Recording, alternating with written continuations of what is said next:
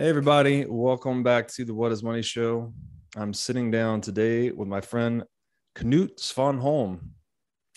Knut is the author of two Bitcoin books, and he's currently working on a third. Knut, man, this has been a long time coming. Thanks for coming on and welcome to the show.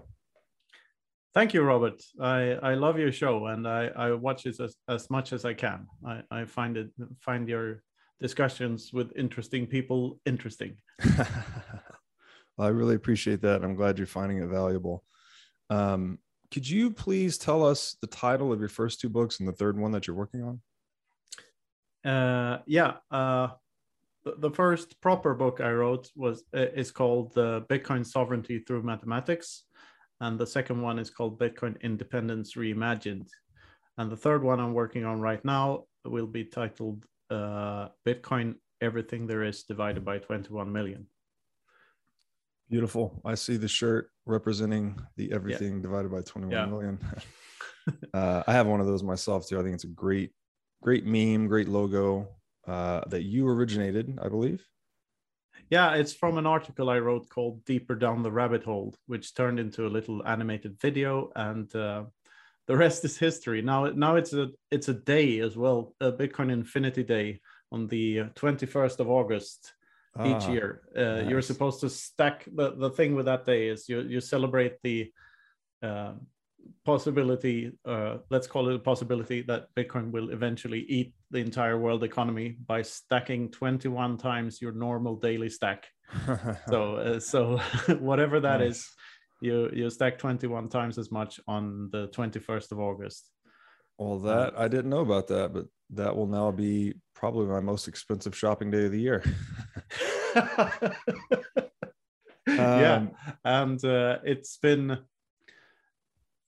uh, um, immortalized in a um, art piece, a brilliant art piece by Fractal Encrypt. If you mm. saw that, he he made uh, Bitcoin Infinity keys, yes. public keys and private keys that he auctioned out on Scarce.city, and the uh, the the um, uh, private key number eight out of 21. He only made 21 of them. Uh, that sold for 1.05 Bitcoin, which was wow. around $67,000 at the time. Wow. So, uh, yeah. Incredible. Yeah. No, his work is excellent. Um, I've seen his, yeah, his other artwork. I think Saylor has one. Uh, yeah. our friend Lewis over at Mimesis Capital has one. So yeah, he does really good work. It's it's the co- on the cover for my second book. Oh, like, it is. I, I, I have That's a long right, story yeah. with Fractal. You know, he, I saw my the title of my first book on on the full node statue, mm. and uh, I, I uh, tweeted at him and uh, asked him if he heard about it, and he said, "Yeah, I was listening to it while making the statue." So, mm. so after that, we've we've we've collaborated a couple of times, and uh, looking forward to meeting him in Miami later this year. Very cool. Oh, so you'll be in Miami? Yeah, that's the plan anyway. Awesome. If not the uh, our uh, overlords stop it somehow. well, I look forward to seeing you there. Um, yeah, well, yeah, you've you've written some great works. I've I've read your first two books. Clearly, I haven't read your third yet. It's not out yet. Um, but I really, you know, one of the things that I really enjoyed is that you just took a lot of novel angles on Bitcoin. It was much more of a philosophy book than it was, you know, pure economic or computer science focused. Um, it had both of those elements in them, but it was more seemed to be more more of a philosophical work. Is that how you describe your books as well?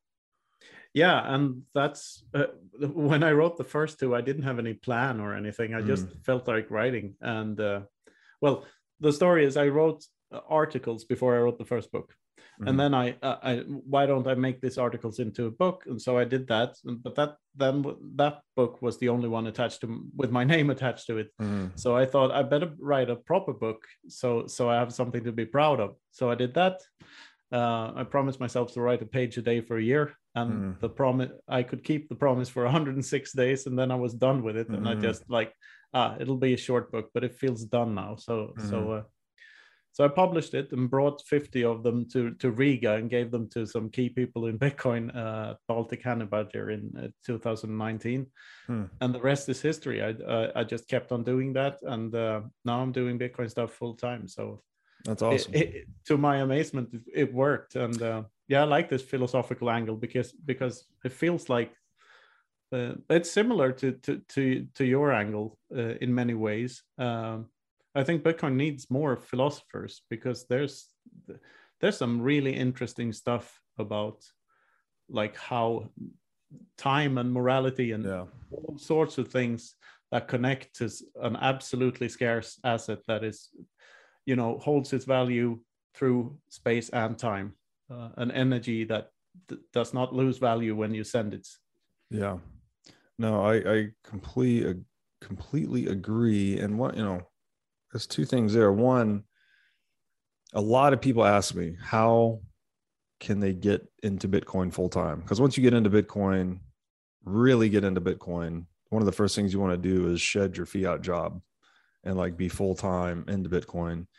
And that's a difficult transition for a lot of people but i think the path you just described i mean that's what got me here it's you really need to to write ultimately. I think you need falling down the bitcoin rabbit hole involves a lot of reading a lot of listening.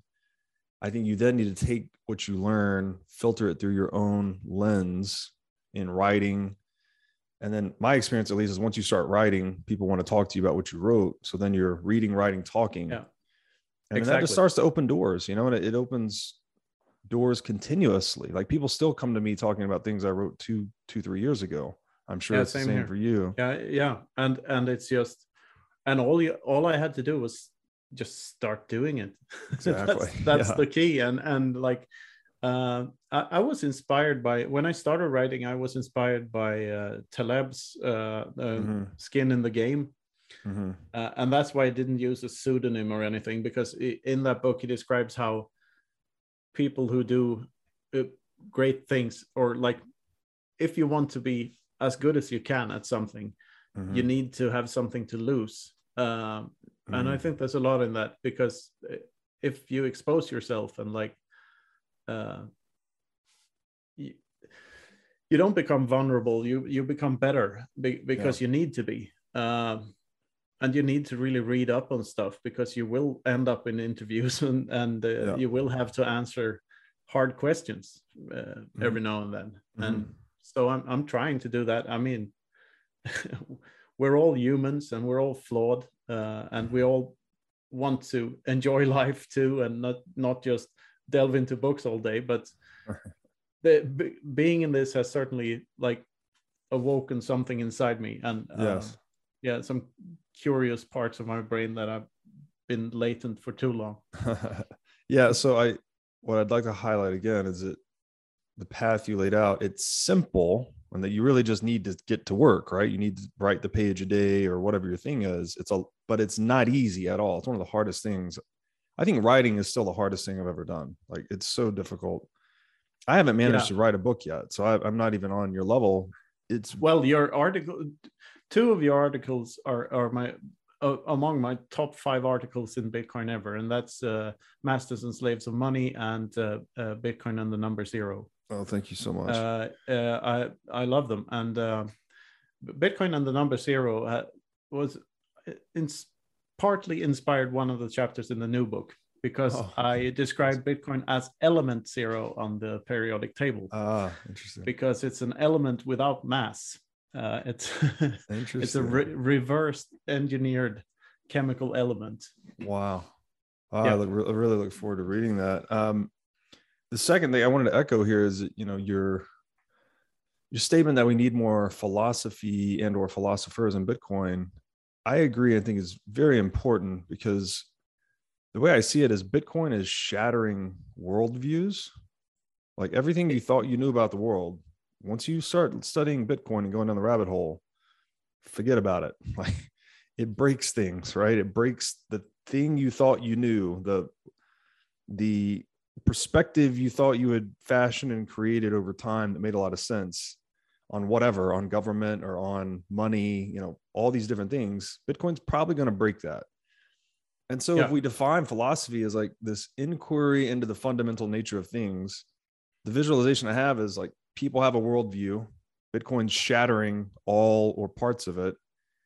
People then need to reestablish their anchor points to reality, right? They need to ask why to get to the bottom of things. and rebuild their worldview. So that's what I mean. That is the role of philosophy, and I think that's why it's so important in Bitcoin. Yeah, but but then again, uh, once you get it, and once you once you see w- what it does to your worldview, and like uh, how many old uh, things you have to you know, relearn, mm-hmm. it, it it's easier way easier to understand reality and why reality is the way it is and especially human societies why they are the way they are mm. it's much easier to see through through the curtain and see the man behind it and who's pulling the strings and why it it all starts to make sense once once you see inflation as the uh, inflationary currency as the main problem in the world yes. uh, uh, th- that's that's like key here yeah. and and you can and bitcoin like pointed out that we've never had anything that was absolutely scarce and absolutely divisible at the mm-hmm. same time before mm-hmm. and teleportable so so we haven't been able to trade to 100% yet there's mm-hmm. never been a free market right. until this happened and right. and that's uh, that's like yeah it changes the way you look at everything yeah it's mind blowing and i you know the new view i have on this is we could almost say that civilization itself didn't really start until bitcoin. Because yeah, we always had as we were talking offline again if your tax rate is 100% then you are by definition a slave right? Exactly. all the fruits of your labor go to someone else go to a tax yeah. authority. Well today we all have some tax burden. We all have some percentage effective tax rate. So everyone in the world is some percentage of a slave to the state Yep. And it's all because we didn't we don't have Bitcoin, right? Bitcoin is what fixes all that. Is this which is something we want to get into now. Like it's the ultimate property, ultimate form of ownership. Yeah, the uh, first form of ownership, even even. Yeah. That, that reminds me, one of my most popular tweets ever was exactly that. Bitcoin is not a threat to civilization; it's the beginning of civilization, mm, uh, uh, to civilized society, the beginning yeah. of civilized society. Uh, uh anyway, uh, yeah to your point there about slavery I, you can also view it as a partial death sentence uh, mm. since someone is stealing your time mm. and this is one of the things I, I, get into in the book like the, the importance of time and the scarcity of time how that mm. drives everything mm-hmm. because uh, the the the limitations of the of your days on this earth is what gives your life value and meaning uh, there's nothing else if you if you were immortal and indestructible, so you would live forever, mm-hmm. then you could always postpone every every action till later. Mm-hmm. And then you wouldn't have to take any action and you wouldn't have to interact with other people at all. And you wouldn't have to do anything. You wouldn't have to make any moral decisions. You wouldn't have to make there would be no value in, no in anything no trade-offs and uh, which means that everything would have an infinitely low value. Mm-hmm. And when you have a, a, strictly limited amount of time, everything can have a, a theoretical limitless value. Mm-hmm. Uh, and Bitcoin is the perfect reflection of that, since it's absolutely scarce, and we have to share them um, amongst ourselves, mm-hmm. uh, amongst each other. Um, then they there is a potential for them to become infinite, infinitely valuable valuable to mm to at, le- at least one person. I mean, mm. value mm. is a subjective thing. This is the core insights, uh, right? That, that, that leads you down the rabbit hole.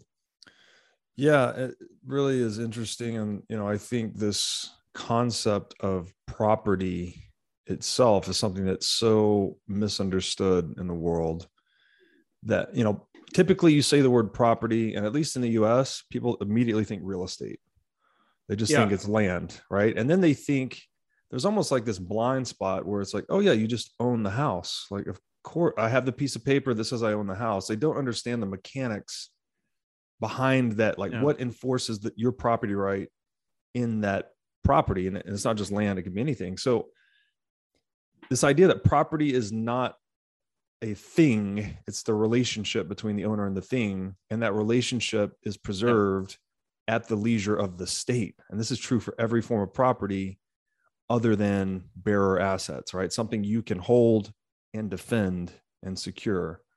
Yeah. Um, that's very important because then the screwed up thing is you have the state in charge of preserving property rights, but then it's also almost oxymoronic because itself preys on those property rights. It's like yeah. the thing that it's charged, it's its reason for existence. It turns around and consumes its own seed crop or something, if you will. And that's why I think it's just been this we've had this civilizational boom and bust across history um, that hopefully Bitcoin fixes. Yeah, and uh, I know that you know that it goes even deeper than that. That uh, reality is the relationship between objective reality and our subjective thoughts. Mm-hmm. mm-hmm. It, it, what we what we experience is the relationship between those two, mm-hmm. and you can't even know to which extent one creates the other. Mm-hmm. Right. You, you can't you know uh, know if if what's in here is measuring something out there yes. or if it's creating something out there you right. cannot know uh, to which extent that happens and you uh, like rene descartes said i think therefore i am mm-hmm. that's, that's like a core uh, a, a, good starting point the, mm-hmm. you, the only thing you can actually know is that someone is thinking some entity is thinking something somewhere. Yeah. Because the, the, the thought itself is proof of the thought's existence but mm-hmm. it's not proof of anything else but that.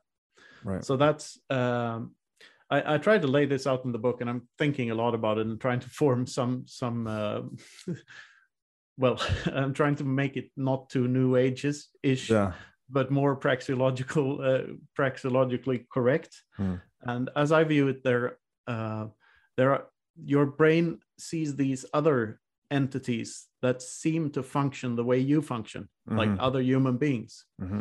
That they behave as if they, if their brains operate in the same way that your yours does. That before you do anything, there's a value judgment in your head.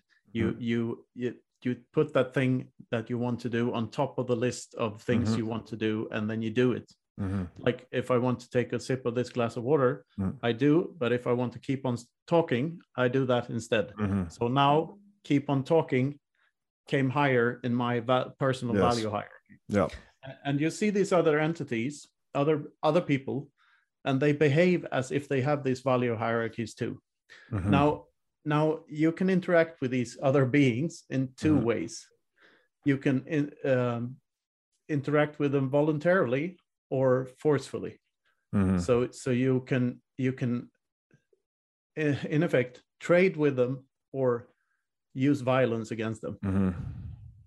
There there is really nothing else. There's mm. uh, uh, the the exchange of information, which is trade by the way. We're trading with each mm-hmm. other right now. We're exchanging right. information.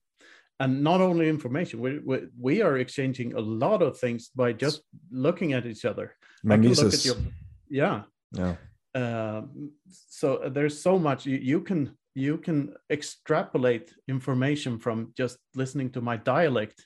Mm. I can I can see the art piece behind you there and start drawing conclusions which are probably wrong. But anyway, there, there, the the point is there's a, a, a plethora of of trading going on whenever mm. we interact with another person, and uh, like I said, the two ways we have to interact is uh, the violent way and the non-violent way. Mm-hmm. Um, and the non-violent way is, of course, the civilized way. Mm-hmm. And uh, Bitcoin takes away the the profit motive to a large extent from from the violent way. Mm-hmm. And this is why I think it's so so uh, beautiful and so so uh, like why I can't stop thinking about it because it will right. make the world such a be- better place that we, we can't even even fathom uh, the the the beginning of what this is. It's it's removing uh, the, the the need to to act in violent ways or forceful ways with others. Yeah.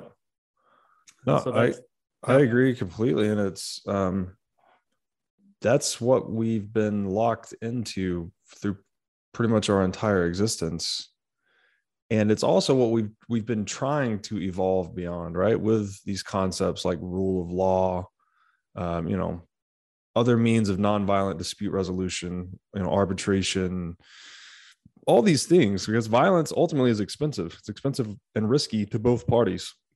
So it makes economic sense to to get beyond it, right? And we've we've made a lot of headway actually, right? We're much less violent than we were as cave people, presumably.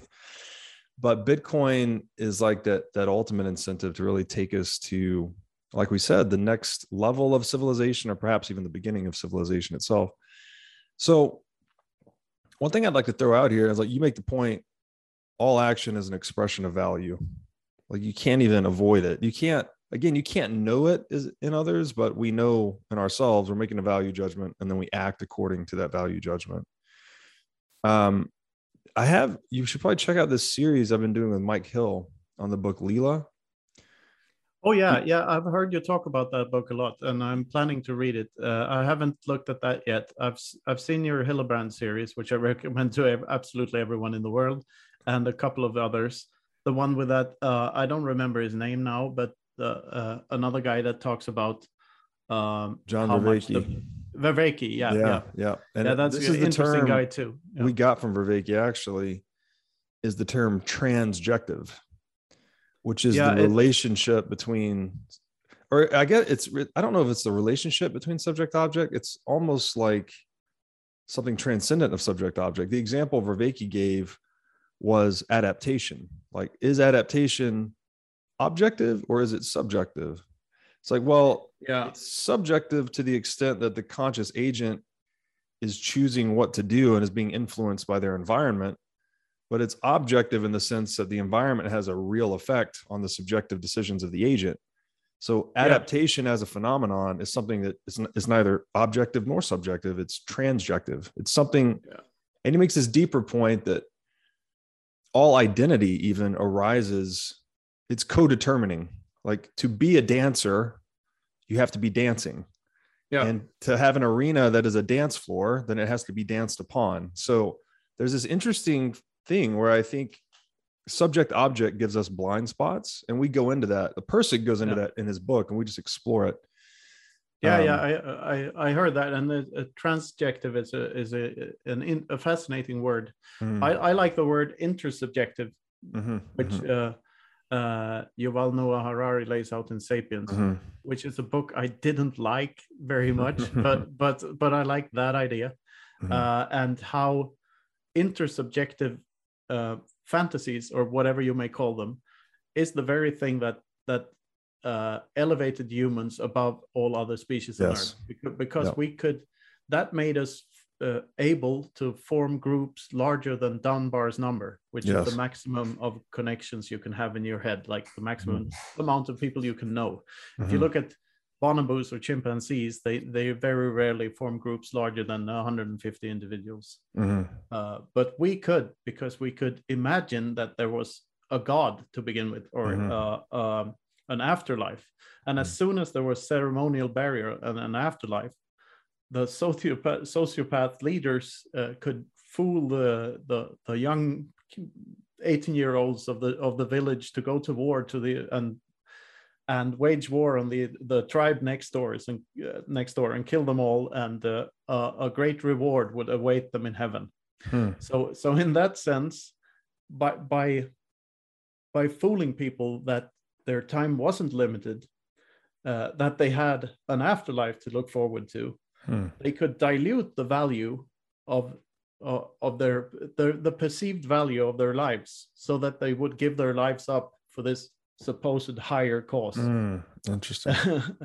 and uh, I, I, find that so scary because every appeal to authority or a higher power or a higher higher cost in this sense it is by itself diluting the value of mm. Your subjective meaning of life you you can decide for yourself what the meaning of your life is mm-hmm. you don't need someone else to tell you that. Mm. like like Terry Pratchett said said the the problem with an open mind is that people would come along and try to put stuff in it. so uh, so uh, yeah, and I always say uh, an open mind is isn't worth anything if you're not intellectually honest. Right. And uh, that that that can require you to to slay a lot of old ideas that you had and um, yeah no, nowadays i view like the idea of an afterlife as existential inflation, if you will, mm. like uh, how, and while it probably gave a lot of people hope, uh, uh, th- there was no way of proving if that hope was real or not. But the, the their leaders could use that belief in other people mm-hmm. for their own uh, to reach their own ends. Mm-hmm, mm-hmm. To them, it was a means to an end, mm. and uh, the the ends always justify the means. Mm-hmm. And uh, so uh, I I think what the central banks are doing today is effectively the same thing, but they lure, lure us into believe that we can reach uh, a higher state of being or happiness here and now in in our own lifetime if we just use their money and take the new loan and like mm-hmm. uh, mm-hmm. keep using this keep staying in the fiat hamster's wheel mm-hmm. if you will and it's it's basically the same thing it's uh, everything that controls other people starts by diluting the value of uh, what what that person thinks of uh, his life, like his, mm. his, time here on Earth. Mm-hmm. It's a, a, regular fiat job is that too. If if you, you get paid this sum every month if you just stay in this office for eight hours a day, mm-hmm. eight hours a day is a long time, and most people should probably quit their jobs and start valuing their time higher mm-hmm. than that, mm-hmm. because they're right. even if you have a high salary, it's probably not what your true worth is everyone is worth something to to someone else. You just need to find find your your specific purpose and it's more valuable than you think. That yeah i firmly believe that. I agree with that completely and uh, it's bad. It's almost like we've conditioned ourselves to live in some form of captivity in this corporate office environment at least you know largely in the us um you know, I, have walked that path actually. I, I, did the CFO thing for a while and earned a high salary and all that. And it's not, it does not make you happier. It makes it worse. You know, you're just, you're not, you're, you're neglecting parts of your humanity. I think walking that, that job. So, or walking that line rather. So to yeah. that lens you're talking about, you, I mean, I guess this is almost like patriotism or nationalism is some kind of false god because that's what we have people giving their life for today right yeah and this is uh, i i used to be a very militant atheist but i've i've come to uh, appreciate the uh, the christian view of of uh, the state a lot more after reading uh, libertarian literature mm. um, but but I, I still think there's something missing because I I, um, I, I can understand the argument that democracy is just another religion and probably the worst religion because mm.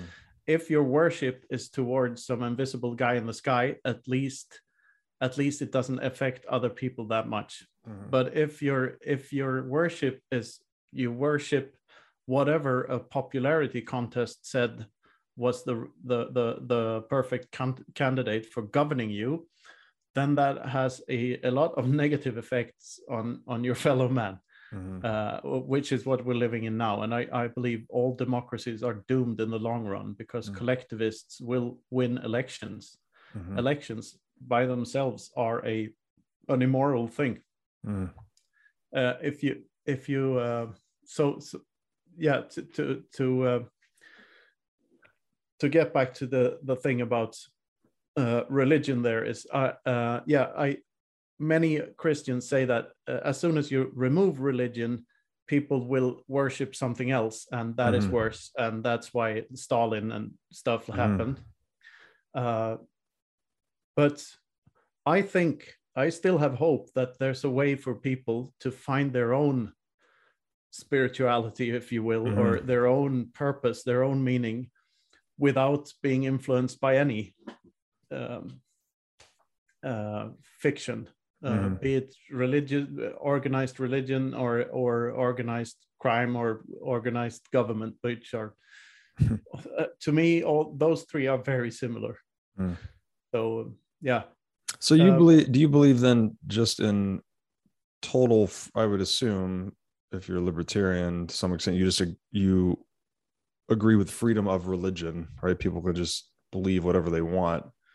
Absolutely. yeah so that's where i'm at. It's like you don't it shouldn't even be a matter of political consideration whatsoever. It's like people should no, be no, free to discover whatever moral code and or useful fiction suits them. And yeah. that's just, it just don't try to shove it down my kids throats. Exactly. That's that's right. uh, that's the basic that do whatever believe whatever you want. Tell, tell your kids whatever you want. Yeah. Just don't enforce it on other people. Yeah. That that, that that's and that's back to property rights and morals. Mm-hmm. uh, what we can boil all this these conversations down to is that the we're trying to as libertarians and as free thinkers we want to rid ourselves of as much violence and forceful coercion as possible mm-hmm. that is that can never be 100% achieved but it should always be the the aim should always be that to mm-hmm. to to to remove violence from the equation mm-hmm. and i think you agree with me to 100% on that like well, so yeah. of course yeah it makes everyone richer and more satisfied frankly yeah and if you think about it, morals eh, and ethics, it's easy. Everyone mm-hmm. knows it from their schoolyard years. Yeah. When you were at the schoolyard playing with the other kids, you knew that it was bad to take something from them, and you knew that it was bad to beat them up. Mm-hmm. And the kids who who did were called bullies, and uh, nobody liked them. And they grew up to become politicians.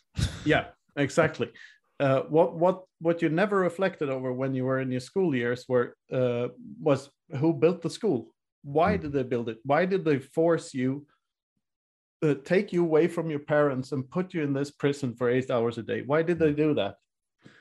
Hey everybody. As you've no doubt learned by watching this show bitcoin is the single most important asset you can own in the 21st century. And one of the most important companies in bitcoin today is NYDIG NYDIG's mission is to get Bitcoin into the hands of as many people as possible. One of the ways they are accomplishing this mission is by empowering banks and financial technology companies to offer their own Bitcoin products and services. As a true game changer in the industry, NYDIG is safely unlocking the power of Bitcoin for forward thinking individuals and institutions alike. Led by Robbie Gutmann, Yin Zhao, and Ross Stevens, NYDIG has absolutely exploded onto the Bitcoin scene recently and has quickly become a leader in this space. So, whether you are a professional investor looking for asset management services or a company looking to white label your own Bitcoin product or service, consider NYDIG your single source solution for everything Bitcoin.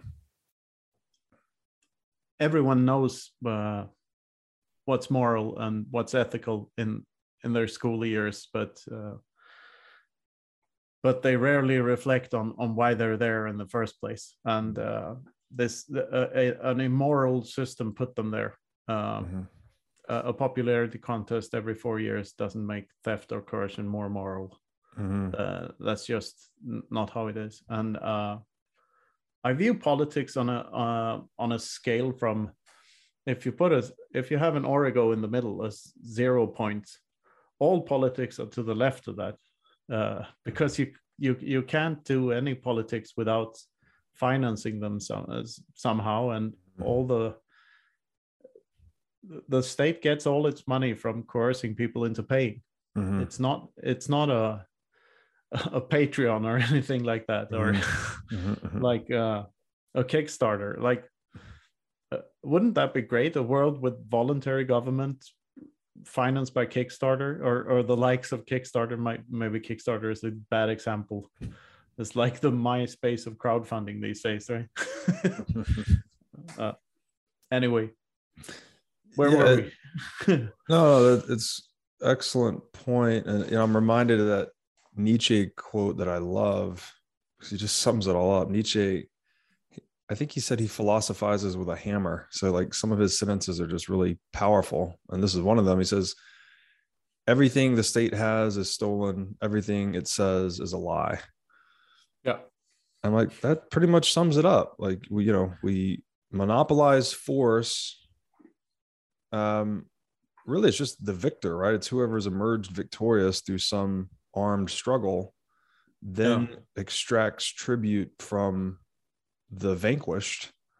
Yeah. And we've just been conditioned under that as like, you know, that is the normal way of things in the world. So you just you're born onto some piece of land that someone conquered and you need to pay the conqueror tribute and we call it taxation it's crazy yeah uh, and just a disclaimer here if anyone is watching who is not a hardcore libertarian uh, that bitcoin can can make uh, you get to try libertarianism with with bitcoin mm. because you can you can really uh, I wouldn't use the word circumvent, but you can you can stop giving a shit about but these forceful interactions and and start using Bitcoin instead to a certain extent. You don't need to do it to a hundred percent. You can mm. just put put some get off zero, put some in Bitcoin mm. and try it out.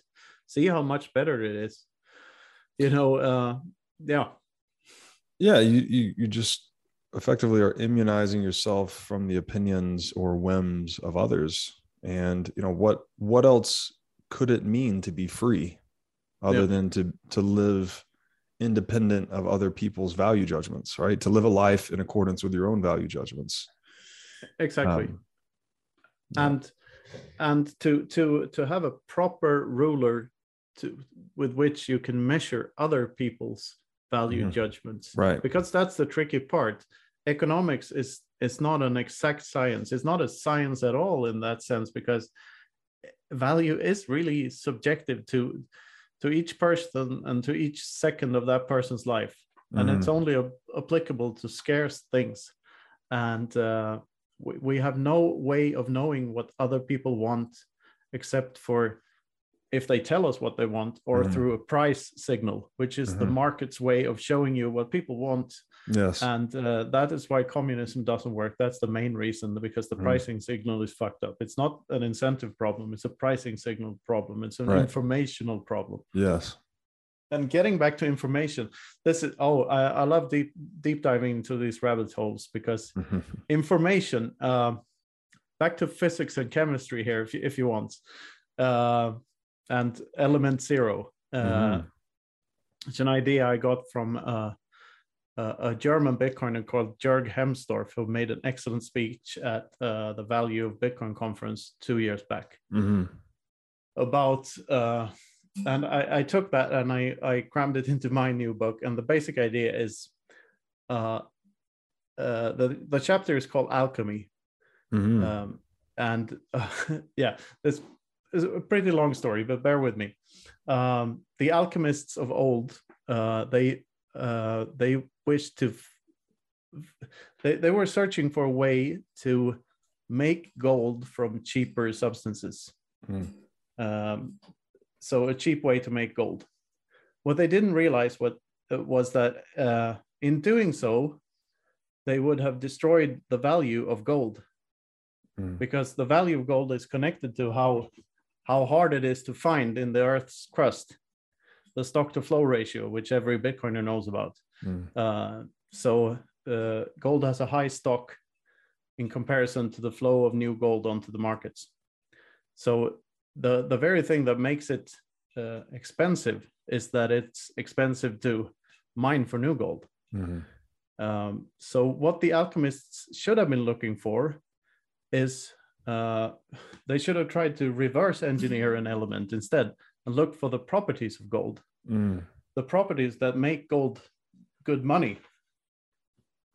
And there are a couple. Uh, uh, it needs to be a um, a, a, stable element. Uh, it needs to have at least one stable isotope, um, uh, and it needs to be scarce it needs to be divisible and in in our day and age it needs to be very light because we need we will need to transport it somehow cheaply mm-hmm. to other places and it will need to be able to bind energy uh, and it will be it would need to be hard to destroy. Mm-hmm. Just imagine an element that looks like that. What what is that element? Well, if you if you zoom in on an atom, they're made out of protons and neutrons and electrons, right? And the electrons are uh, that's one of the fundamental particles that make up the universe. And the protons and the neutrons are made up of fundamental particles too. Mm. And and these uh, in the quantum realm, which is a strange place. I'm not a physician, uh, I, a physicist, uh, mm. So I, I, I don't know that much about quantum mechanics, but I know a bit, and I know that these things behave very strangely, and that the, the smallest fundamental particles, uh, they they they are all found. Uh, and the distance is called the Planck length. It's mm-hmm. it's the smallest distance we can measure, and the measurement is is just a one bit information thingy. Uh, a, a, it's once it's measured, it becomes either a, a, one or a zero, a yin or a yang, or a yes or no. Mm-hmm. So it's a one bit. It's an answer to a one bit question, basically. The at the base layer of everything, mm-hmm. uh, and these things pop up uh, in the um, Higgs field, which mm-hmm. is an, a vast ocean of nothingness and particles that pop up everywhere. Uh, and they, they're in a qubit state before we measure them.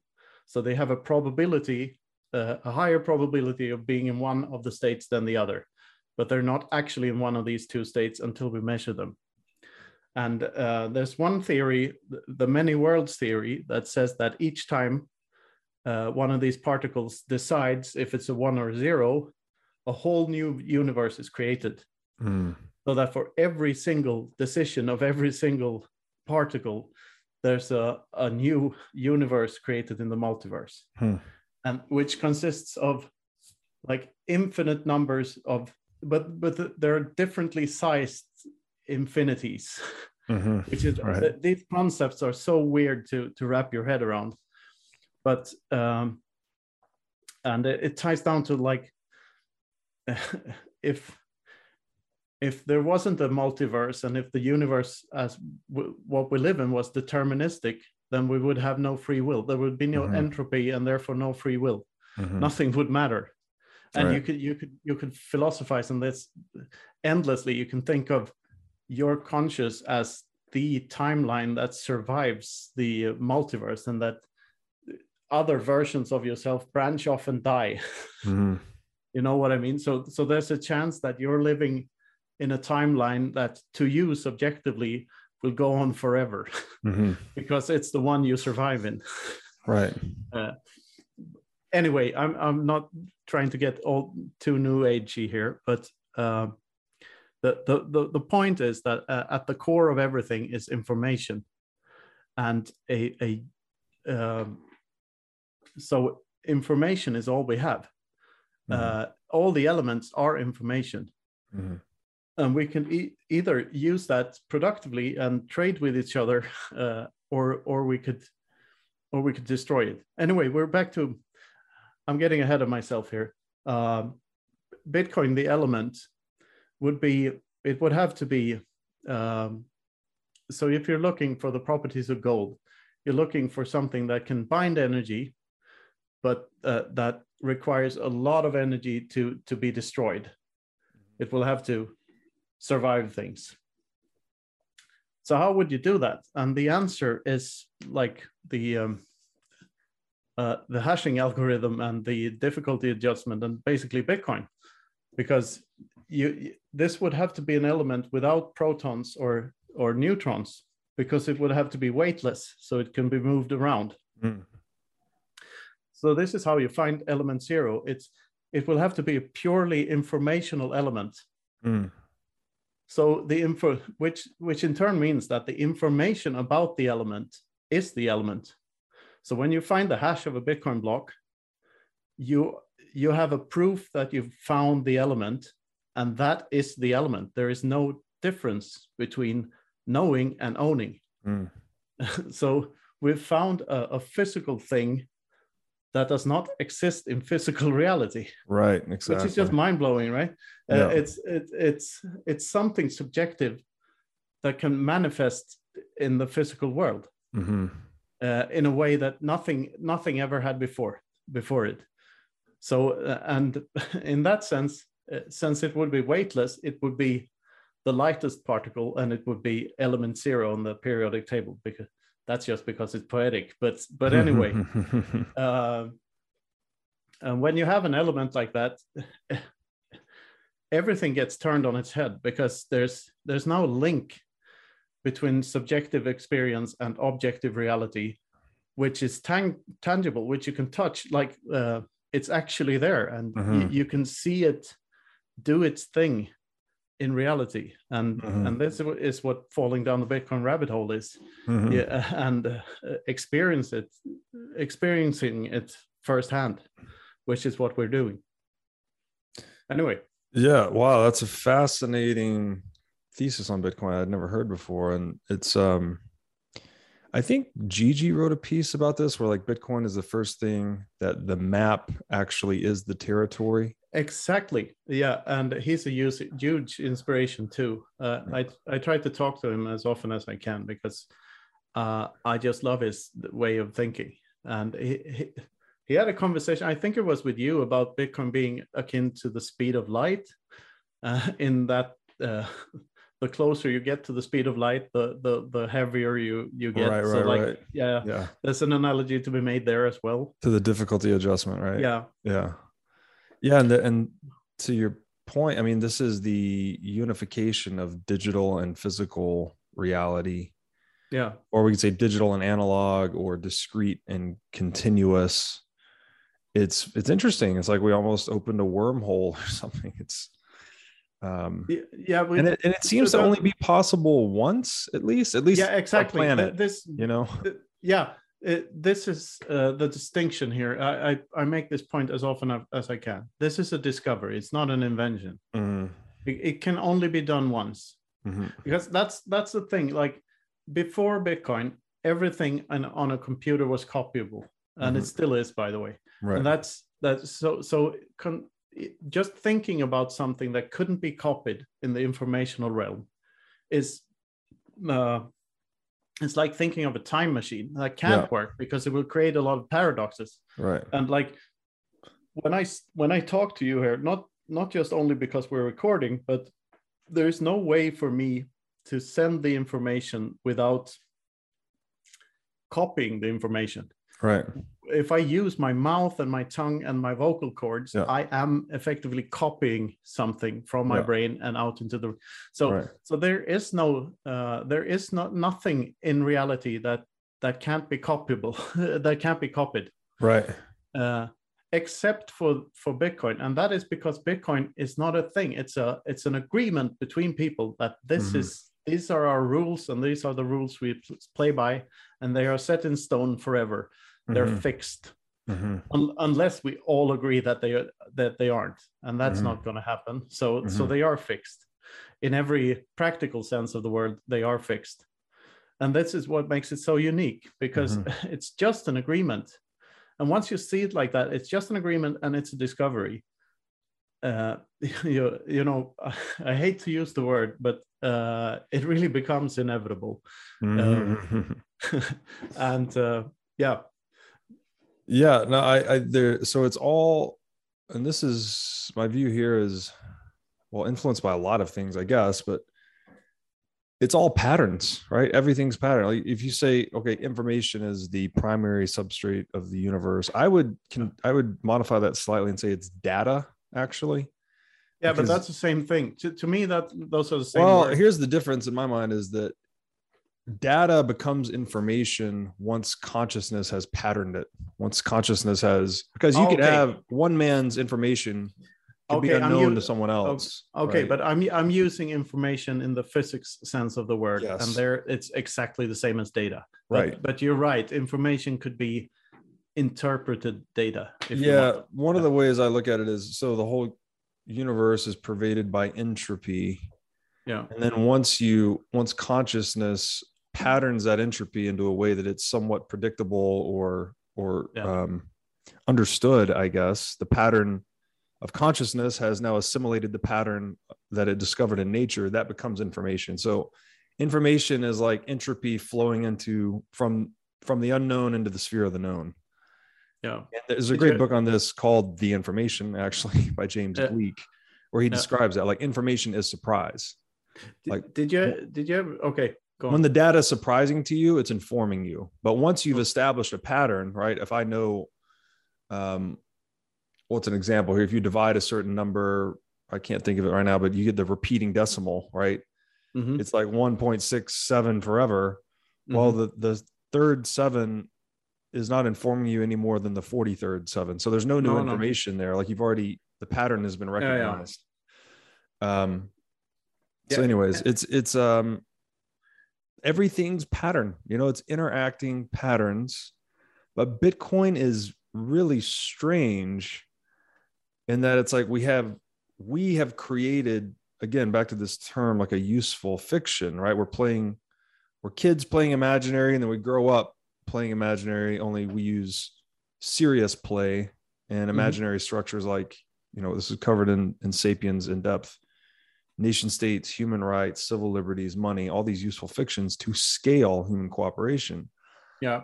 But the trick is to make those useful fictions as true as possible or i guess um, embedded with as much truth as possible. Yeah. And bitcoin seems to be that right? It's like there's a useful fiction characterized by 100% veracity effectively. Like it's constantly that's all it's doing. It's auditing itself all the time. It's throwing Yeah. away dishonest blocks. It's reaching consensus. Um and so it's like it's a pattern. We've created a pattern that's now independent of consciousness something like that. Yeah yeah.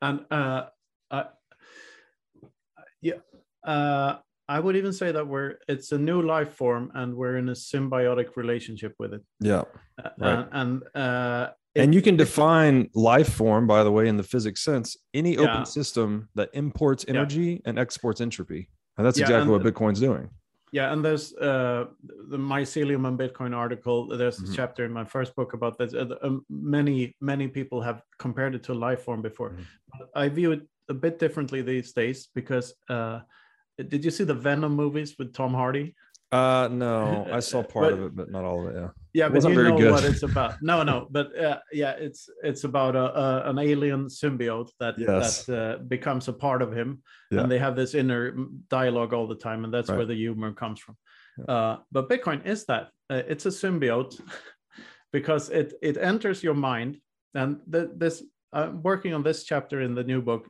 right now by the way about memetics. And you, you Mm. know that Ri- richard dawkins coined the word meme in in uh, the selfish gene in Mhm. back in the 70s and how ideas uh, have evolution uh, like follow evolutionary patterns just like genes do. Right. And and uh, this is this ties into so much and why why bitcoin um why bitcoin the the coffee mug and bitcoin the t-shirt bitcoin its users bitcoin the technology bitcoin the network bitcoin the the token bitcoin the the peter schiff bitcoin Mhm. whatever Mhm. it's all interconnected and it's all its success as one fuels its success as the others Mhm. as all the others because it's all part uh, they're just different aspects of the same phenomenon which is an idea an idea about a fixed set of rules which we can all play by if we want to uh, and Mhm. that that's that, that the, the, the saying everything is good for bitcoin is really true in that sense because an idea an idea can propagate between human brains uh, without uh, any regard for the for the host Mhm. the idea of suicidal bombing for instance that that has managed to survive through generations even though that everyone who thought it was a good idea blew themselves up at some point but the idea survives because because they they they usually die in a spectacular way which other fanatics take note of Mhm. so the idea survives while while the suicidal bomber dies Mhm. and this is this is so uh, that that is can be uh, compared to the the stinger of a, a, a honeybee Mhm. uh, you know the honeybees die after using their stingers Mhm. but but the hive survives, and therefore the gene that created the stinger, uh, the suicidal, the the what kamikaze honeybee, uh, uh, that that gene survives. Uh, but Bitcoin, uh, it not only does it not kill the host, it helps the host host mm. in a plethora of ways. Mm-hmm. So it's very good for the host. So uh, as soon as the idea has taken root in your brain, you start becoming Knut Svanholm or, or Robert Breedlove. You start falling down the rabbit hole. You start mm-hmm. talking about it all the time. You start like uh, you become an advertising machine for it, whether you want to or not, because you find it awesome. Of course you do, mm-hmm. because because you you understand it to some extent and you're excited. Uh, and I think in the future, not only will uh, Bitcoin help us survive, but or we help Bitcoin survive, but we couldn't survive without it in the future. Mm-hmm. We will have to. We will have to uh, accept nothing but Bitcoin as payment for stuff, because we will. Everyone will know that this is the only thing that that matters. Uh, if if you're getting paid for for anything, this is what this is the only true representation of human time. This is what I want as payment. Otherwise. Uh, uh whatever I do is just going to the pockets of, of some it gets it's it gets funneled into the hands of the elite and I don't want that I want to mm. to, to be able to store it mm-hmm. get some interest on it because technology gets better and better anyway um, yeah it's almost like it being this organ digital organism or whatever we want to call it a new form of life it actually is contributing to the cohesion of humanity as a single organism right? Like yeah. we've been struggling amongst ourselves. We have like today we're all the earth is divided by all these imaginary lines we call nations and you know some the us is imperializing others. We're fighting amongst ourselves. Politics and violence and fiat pervade. But the great promise of bitcoin is to provide kind of a unifying force beneath all of that, right? Where we can all just yeah. agree to a standard of value that's equitable and fair to all. It's rooted in work, right? So it, it shifts all of the human incentives towards making wealth versus taking wealth. Yeah. And so there, it's like, a, it, you know, it, the promise of it at least is that it could bring maybe not world peace. That sounds so, too utopian, but it can make us more Why peaceful not? on balance, right? Yeah, it yeah, and in the process, it takes away the profitability of violence, as yes. as we discussed before. Yeah. So so that's um, I really do believe that it can bring world peace, at least on a large enough time scale. If you zoom mm. out long enough, that's where the vectors point uh, point to. So um, yeah, back to the, the life form thing. Um, imagine uh, that a part of your Bitcoin or all of your Bitcoin, they're, they're stored in a seed phrase in your head. You've memorized your 24 words.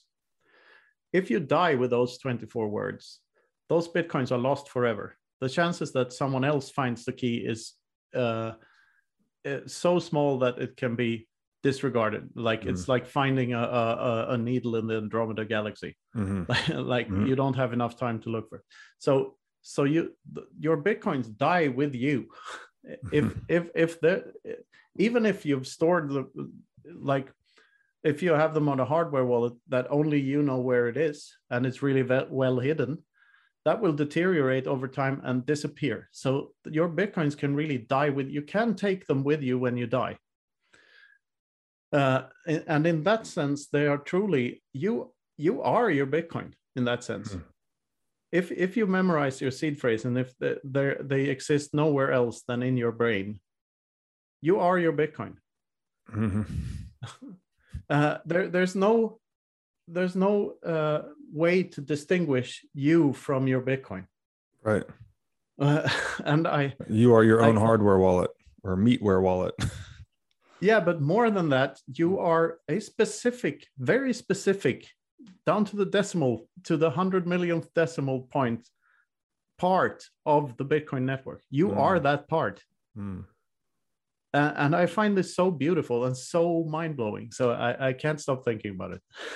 I, I, I, I'm not done thinking about it. So I, I don't know what, like, I'm trying to think of what it means and what what it will lead to. But it's it's hard, man. It's hard to, but but it. Uh, I'm sure it will redefine everything and make us rethink everything about how we interact with each other. And it's so much more profound than any. We've barely scratched the surface on this thing. Yeah. It's a imagine for for instance, you know Hal Finney cryo freezed his head, right?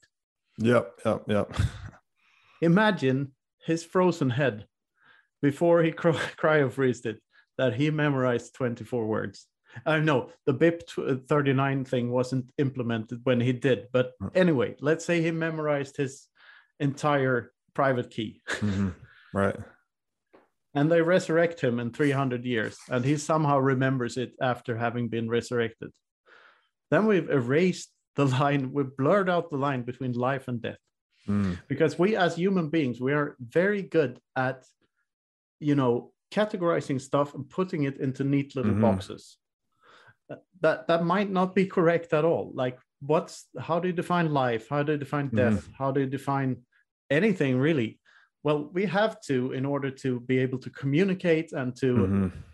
to not get lost in lost in space but right but bitcoin is blurring out that line again because we might have to redefine a couple of couple of very basic notions about existence right no I, I agree completely and it's um you know back to this this is what i'm thinking about a lot recently is useful fictions uh, McKenna has this quote that all language is a lie, right?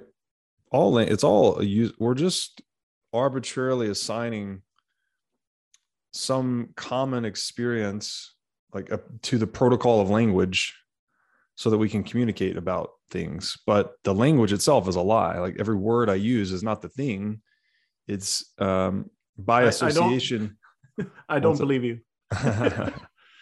So um yeah it seems like the crux you know so to call something alive or dead like the closest i feel my intuition is that the crux of this whole thing is related to entropy. You know entropy is just such a new topic in in the global human mind. Um we it's hard for me to intuit even what entropy is. Like it, it's everywhere. It it yeah. dictates the flow of time. It's related to information. And it's what we're fighting against that's what life is right? Anti life is anti-entropic. That's what we are. That's what the market is. We're trying to export entropy import energy export entropy. And that seems to be like the closest definition to life i think is just an open system that's taking in energy self-organizing and exporting entropy. This, this is very interesting because there, there are so many different views to have on and uh, like the physics definition of entropy is like there's a theory that life forms exist be- not because they hinder entropy because, but because they accelerate it mm-hmm. like that at one point in the grand scheme of things everything will will turn into lead and we will never see anything ever again because everything will be dark if you mm-hmm. if you point if you mm-hmm. take the from the big bang and forwards in time right. that's where everything seems to be headed and it's right. it's it's kind of a depressing thought, but it's a, a, couple of billion years yet, so we have time to think about it at least. Mm. Uh, but if you look at the grand, like the sum total of what life on Earth is doing, it's actually speeding up entropy uh, on a chemical level. Mm. But but this is the thing about entropy. It it it all depends on uh, what scale you're using, and from like uh, a painting of a uh, of a bright blue sky might seem entropic on on a certain scale, but mm. might seem like a beautiful blue sky on another. Mm. Well, uh, and there are so many fascinating things about entropy, and I, am starting to. I, I, I was reluctant to to this idea to viewing Bitcoin as a shield against entropy before, but I'm I'm starting to like it a lot more mm. when you when you think of it as like uh, anti-entropy being life and like mm-hmm. bitcoin helping us shield us against the inevitable destruction of everything mm. um, but yeah the the many worlds theory is very interesting on this, and that entropy might just be uh, uh, what's left uh, for for our little timeline in the or in the multiverse. And it is the way it is because of the probability of the other which is a reflection of how big those infinite numbers of universe i are uh, but as i said before i think i came to the realization that without entropy there would be no free will mm-hmm. because right. because entropy is uh, if if there was no entropy the universe would be deterministic on all mm-hmm. levels we could like everything would be predetermined. And therefore they couldn't have been any free will. So so uh, yeah that's the that's the paradox maybe that i am detecting is that life if life is just the open system that's importing energy and exporting entropy there's something else going on there because life needs a little bit of entropy right? That's kind of what mutation is that's what free yeah. will is. There's something it's, about this pure potential of chaos that's intrinsic to entropy that we need to be conscious almost. Yeah we are entropy machines. Taking a crap in the morning is creating entropy you know? We we we leave a trail of entropy behind us all yeah. the time. Yes. When every time we open our freezer we leave a trail of entropy behind right. us you know right uh, but we're also pushing back entropy through capital accumulation you know civilization yeah, a, really is the I, pushing I back of entropy on a certain level yes but not on a not on a uh, an atomic level or mm. like uh, uh, uh an iron atom does not care if it's in the if it exists in the empire state building or if it's in a mountain somewhere right. Uh, like uh, that, that that is also it also has to do with how how we put things into neat little boxes and define things. Well, that, by, so that's a good point. Is entropy then is it subjective or objective, or is it perhaps transjective too? Because I know one one. Well, let's just leave it there. Like, what, what is it? You know, because it's it's inherent to our experience of time, but it's also something formalized in the equations of thermodynamics that it's an objective reality independent of consciousness. Um, I can't get well, my head around that. Is it subjective, objective, transjective? Well, it, it's a phenomenon we've observed. Observed, mm-hmm. uh, and in that sense, like we have to draw a line between objective and subjective uh, if we're going to discuss the two as two different realms at all. Mm. Uh, and uh, like not not seeing the world as um, as the objective realm that would like cancel out all physics mm-hmm. and that's obviously not very useful physics is very useful mm-hmm. we wouldn't be able to have this conversation without physics of course mm-hmm. so so so all of these thinkers that came before us i mean we're standing on the shoulders of giants here aren't we right. and, and uh, maxwell and his demon and entropy right. Uh, well that's what i was going to bring up next is maxwell's demon a, a makes entropy equivalent to uncertainty, as I yeah. understand it, which is yeah. really interesting because it's like, okay, that's uncertainty clearly is a subjective phenomenon, right? You're one person could be certain about a certain outcome or more certain well because they well, have well, a certain knowledge whereas well, someone else could be very uncertain yeah but that's there's sort of the same dilemma there as with information and data because in mm-hmm. the to a physicist, it's it's they are really the same thing: uncertainty and and and entropy. Like and uh, information is in a way the resolution of uncertainty. Yes. Uh, the resolution of entropy. Yeah, same thing. Yeah. So uh, that's what I was trying to describe yeah. earlier. I was saying like entropy. When I say it's like the data of the universe is entropic and it flows from the sphere of the unknown into the known that is mm-hmm. when it becomes information because you're resolving yeah, that, entropy into a pattern basically yeah that's very interesting yeah, that, yeah. yeah. but All i right. can't i feel i don't know my intuition is that it's the key right it's the key to maybe even solving the hard problem of consciousness itself but i cannot get my head around entropy it is a no it's yeah and I, I think no, no one can really. Mm. And well, I think uh, it's it's one of the more interesting aspects of of reality. Uh, but scarcity is the other concept that that Bitcoin really shed a light on or mm. illuminated the importance of. Right. Uh, and how how that how that gives things value.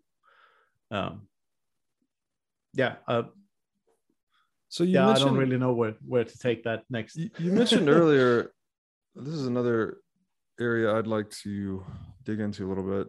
I know you said you've been reading a lot of Rothbard, and I read, you know, as you mentioned, the Hillebrand series we did together, which was on the ethics of liberty by Rothbard. It seems to me like he has perhaps, through the scope of private property, derived an ought from an is, which is this classic, you know, I think problem yeah. posed by Hume originally, the same thing that Jordan Peterson and Sam Harris debate. Can yeah, you, yeah, yeah. do it?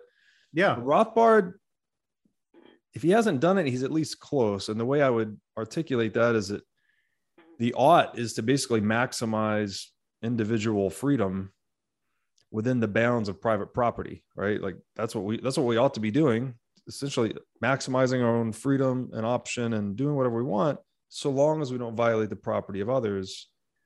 And then the is would be individual self-ownership, right? The thing from which property is derived.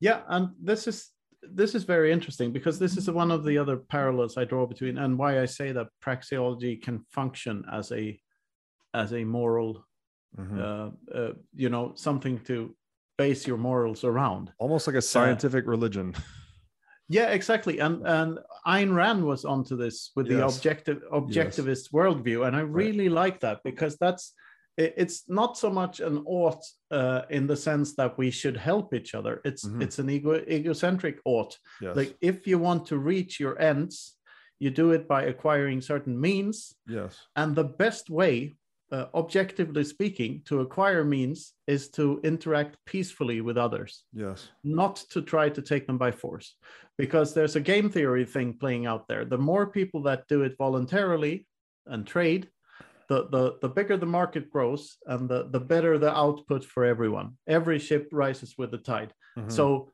so we all get to a, a, shot at reaching our ends that is uh, better than it would have been if we would have interacted violently with with each other. Mm-hmm.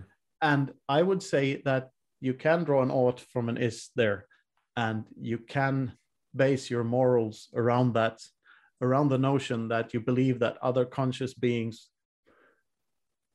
function in the same way that you do. Basically, they have to mm-hmm. assign value before they act. Right. That simple. That simple uh,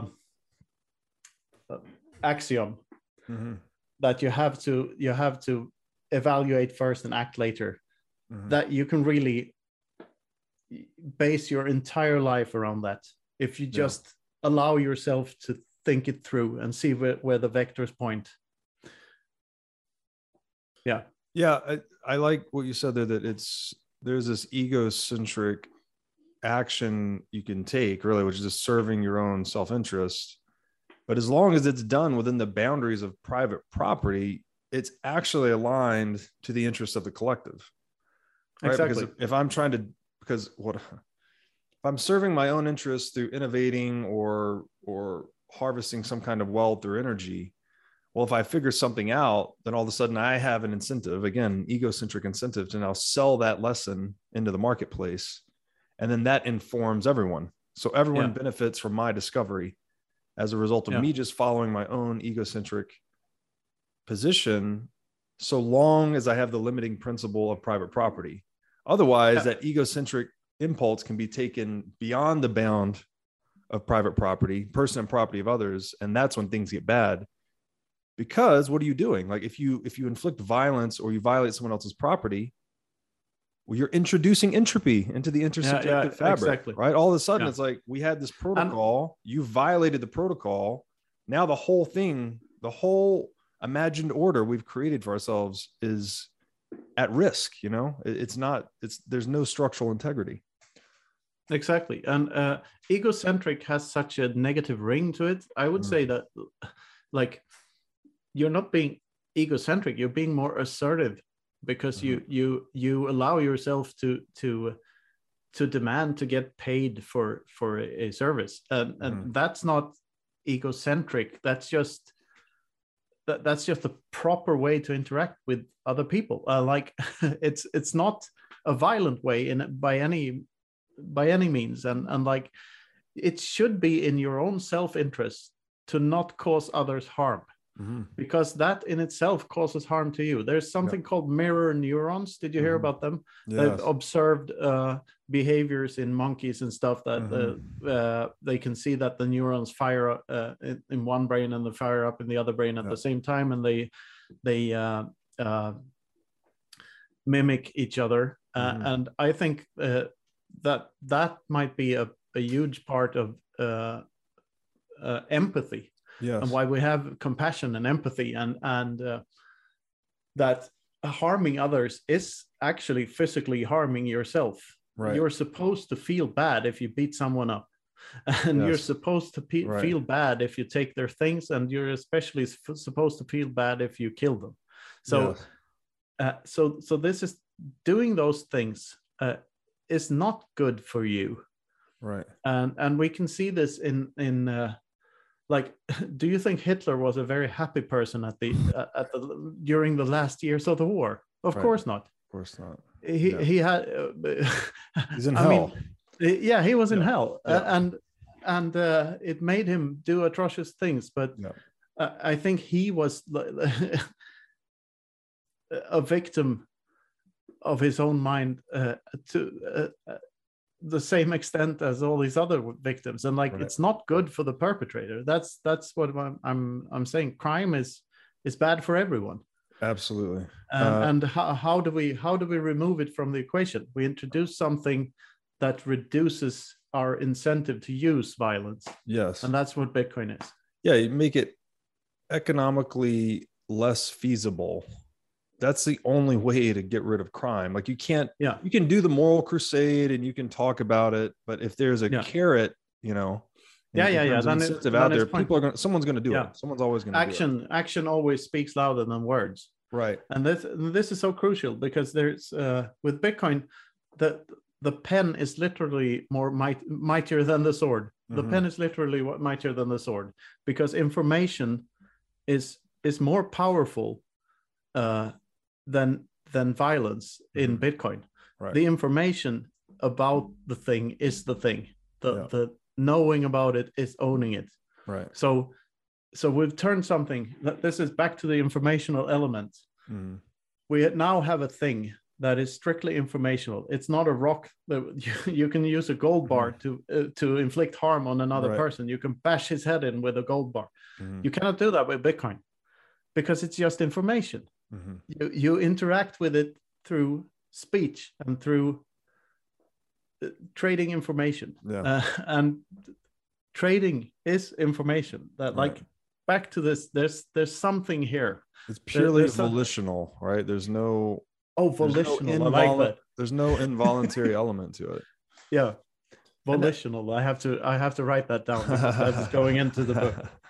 Happy to help i want to echo something you said earlier too where egocentric has a bad connotation but i should add here like it does not preclude selfless behavior. Like egocentric does not mean i can't go start a charity right? Or go No. go perform so act some act of altruism. No. So long as it's done freely that fits perfectly within the uh the private property uh i guess moral framework moral and practical framework that rothbard lays out yeah th- this ties into to praxeology perfectly because like uh, uh ra- being rational in in prax uh, in the praxeology logical sense of the word is not being morally correct or anything it's Mm. just acting in a certain way Right. uh, voluntarily to acquire some end it's Right. it's being so so there's a semantics thing there too uh, i Mm. mean uh yeah Yeah, it's really interesting. Um, I found myself too just the Hillebrand series and reading that book really, I think Rothbard's views have not been assimilated into global consciousness at all. Like he, I guess you No, could no. say something even larger. Like we, humanity has a blind spot when it comes to praxeology overall. yeah, that, right? Like, definitely. it's, it's just the word, even the word. Like if you don't, have, I didn't know the word until I got into Bitcoin. No. You put it So- you put it in an excellent way in another pod we did and you said uh, praxeology is to the subjective what mathematics is to the objective Mm, yeah. and i uh, oh that's beautiful Thank you. uh, and uh, because it really is it's the great missing school subject yeah. and no wonder because look at who's financing all the schools i mean praxeology no single entity can gain from praxeology being taught anywhere Right. so so there's no incentive for anyone to teach praxeology to anyone else there is an incentive to teach some an engineer mathematics if you want Right. to put an engineer somewhere in society and build a bridge you Right. need to teach him you, you need to teach him mathematics first right. but there, there's no real incentive for any leader of any sort to to teach praxeology to others Does Bitcoin fix that too? Because I guess that's what we're doing right now, right? it does and that's the beautiful thing because all of a, all of a sudden we can put aside our egos Yeah. and we can think about the greater good because we have the time and the means to do that Yeah.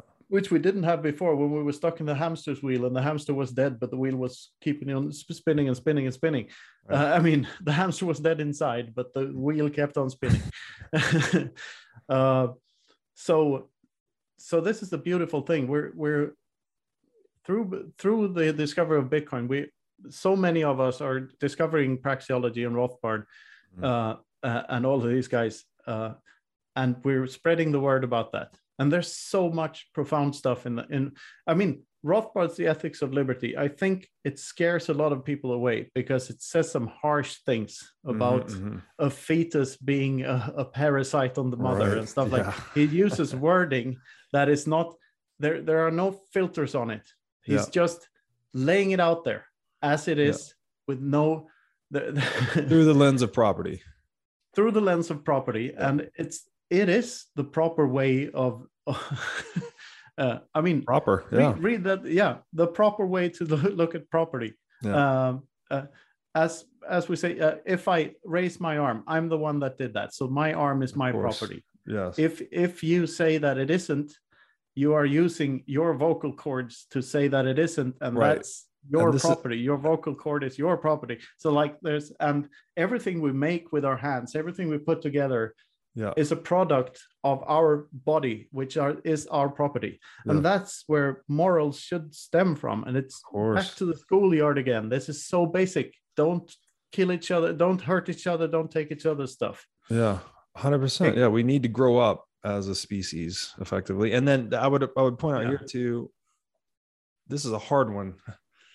The that is the essence of fiat. When someone attempts to make the patterns that they generate with their vocal cords uh, as a substitute for movement of your left arm, like I yeah fiat perpetrator. Exactly. I want to be able to say something and have your action take place.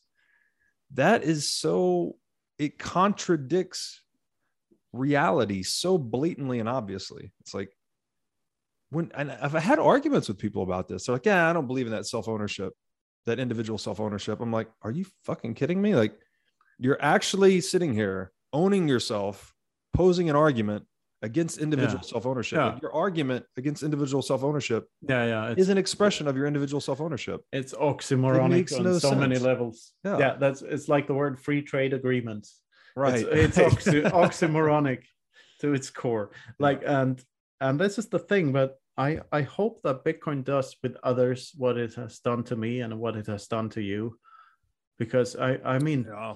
i think both you and i had uh different views of reality before bitcoin than we, we do after Certainly.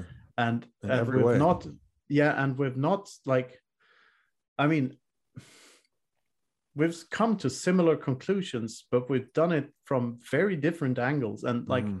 this is happening to so many of us now and uh, Mhm. it's it's so great to see this community grow and uh, uh yeah i i i i just wish that more people saw like because there are many thinkers Uh, mm. Many of them have been on this show, and they they all have very interesting ideas about stuff. But it's like they're they have a blind spot to Bitcoin. They they haven't yet mm-hmm. they haven't yet seen this thing, yeah, and seen it for what it is, and seen it how how like just you don't even have to believe in it. You just or, or think that it works. So you, you, can think that Bitcoin will go to zero at some point, but mm-hmm. just just allow yourself to think if this thing works as advertised, what does that imply? Right. so that yeah. that's that's the thing. If this truly is rules without rulers, mm-hmm. what does that imply? If if we have an absolutely scarce element 0 mm-hmm. that is mm-hmm. teleportable, mm-hmm. uh, indestructible, no. you know, all this stuff. Property independent what is state. That? Yeah. Yeah, independent of everything. Yeah. Uh, property that is in the informational, true intellectual property, the first intellectual property that is actually a property. Mm-hmm. yeah. No, it's it's a great point, and I just, I mean, that's the namesake of the show. What is money? Because I feel like if you just ask that question seriously, yeah, like if you really take it seriously, and just keep asking the question until you like I haven't figured it out, right? Do the damn show on it. I've been thinking about Bitcoin nonstop for five years. I can't give you one clean answer for what is money. I could go, I could just lean on the Austrian answer, universal medium of exchange, but it's a lot of things, right? And it unwraps a lot of or uncovers a lot of rabbit holes. I really believe anyone that asks themselves that question, they they do end up in the Bitcoin rabbit hole. And then my bet, I guess, is that it will be similarly transformative for people as it has been for me and you and others. Yeah. That uh, we've asked ourselves what is entropy in, in this in this episode as yeah. well. Uh, another question I'd like to pose is what is energy? Mm. Uh, because like you can, uh, I think in a way Bitcoin is much more akin to energy because all the all the types of money that preceded Bitcoin, uh, none of them were absolutely scarce. None of them mm-hmm. had these amazing properties that that mm-hmm. Bitcoin does. Uh, so so I think in a way it's degrading to Bitcoin to call it money mm. because by money we mean something inferior to it. Mm-hmm. Uh, by the definition of the word, because we've never seen anything that is absolutely scarce, and like we've never had a like a way of converting el- electrical energy into subjective energy, if you will, mm-hmm, or mm-hmm. mm-hmm. Uh, the um, the ability to store electrical energy, convert it into another form. It's not kinetic energy. It's not. It's uh, mathematical energy or mm-hmm. digital uh, energy, something. I, I, I hate the word digital, but mm-hmm. mathematical energy. Let's call it that. But uh, and you can store it uh, uh, and send it through time and space without mm-hmm. loss. Mm-hmm. Other like fiat money is good for sending across space. Mm-hmm. Uh, uh, that's why it took over the world. Right. And gold was good for storing value over time. Mm-hmm. That's why it got hoarded by supervillains in mm-hmm. vaults at Fort mm-hmm. Knox. So, uh, but Bitcoin does both, and yeah. electricity. Electricity is a uh, it's it's good at neither. Uh, you you you can't send it across vast distances mm-hmm. without a, a loss of it, right? And you and you can't store it in batteries without yeah. the loss of it. Batteries are still crap compared mm-hmm. to Bitcoin because Bitcoin can store it through space and time, uh, and you don't even need that much bandwidth. Mm-hmm. you you need a, a very limited Bitcoin uh, uh, internet connection, and you can use Bitcoin ev- everywhere, and uh, mm. it's it's not going away. Uh, it's it it is there. It's an emergent phenomenon. Like I said, every aspect, every every single uh, aspect of it, it fuels its success as the other aspect of it, and it's just yeah. happening at every level of society, everywhere. Like nation states are adopting it, big corporations mm. are adopting it, and most of all, normal people are adopting they're seeing that they can now play the same game as every other entity uh, right. in the human race yeah. there's no there's no us versus them anymore we're all the same right. and it's just yeah, I, no, I, it's it's well said. I sound like an evangelist. well, we I think we are. I said the same thing in a different way that I think the emergence of Bitcoin is teaching us one of two things. And it's either that money is way more important than we ever thought it was. Like the fact that corrupt money has just been a real bane for humanity, or Bitcoin is way more than money, right? Yeah. And maybe I don't know which one it is really. So no, that's a good way of putting it. But I think the key, you know, again, the the the gateway to walk through is like if you just ask what is money, you end up in the Bitcoin rabbit hole. And that's when you discover all these other weird questions like what is energy? What is entropy? What is value? Yeah. What is government? um, look, I, what what the hell is a brunch? what is brunch? Knut, this has been awesome. Um, we'll do it again. Could you please let my audience know where they can find out more about you or your work? Yeah, I'm. Uh, my main channel is uh, Twitter. Uh, my Twitter handle is at Knut Svanholm. Uh, and uh, I have a Patreon these days. Uh, uh, I've never used it before, but since I'm doing Bitcoin full time, I'm trying out different things. My hmm. books, you can find my books on Amazon uh, Sovereignty Through Mathematics and Independence Reimagined. They're also translated into a couple of other languages, which you can find either on Amazon or through uh, Konsensus Network or uh, Aprycot Media, uh, which are two Bitcoin publishing houses in uh, Finland and Germany, which are very, very interesting companies. Looking mm. forward to working a lot more with them. Uh, maybe you know a couple of those guys, Robert. I don't know anyway, that's a big space. Uh, yeah, and what more? I have a Telegram channel.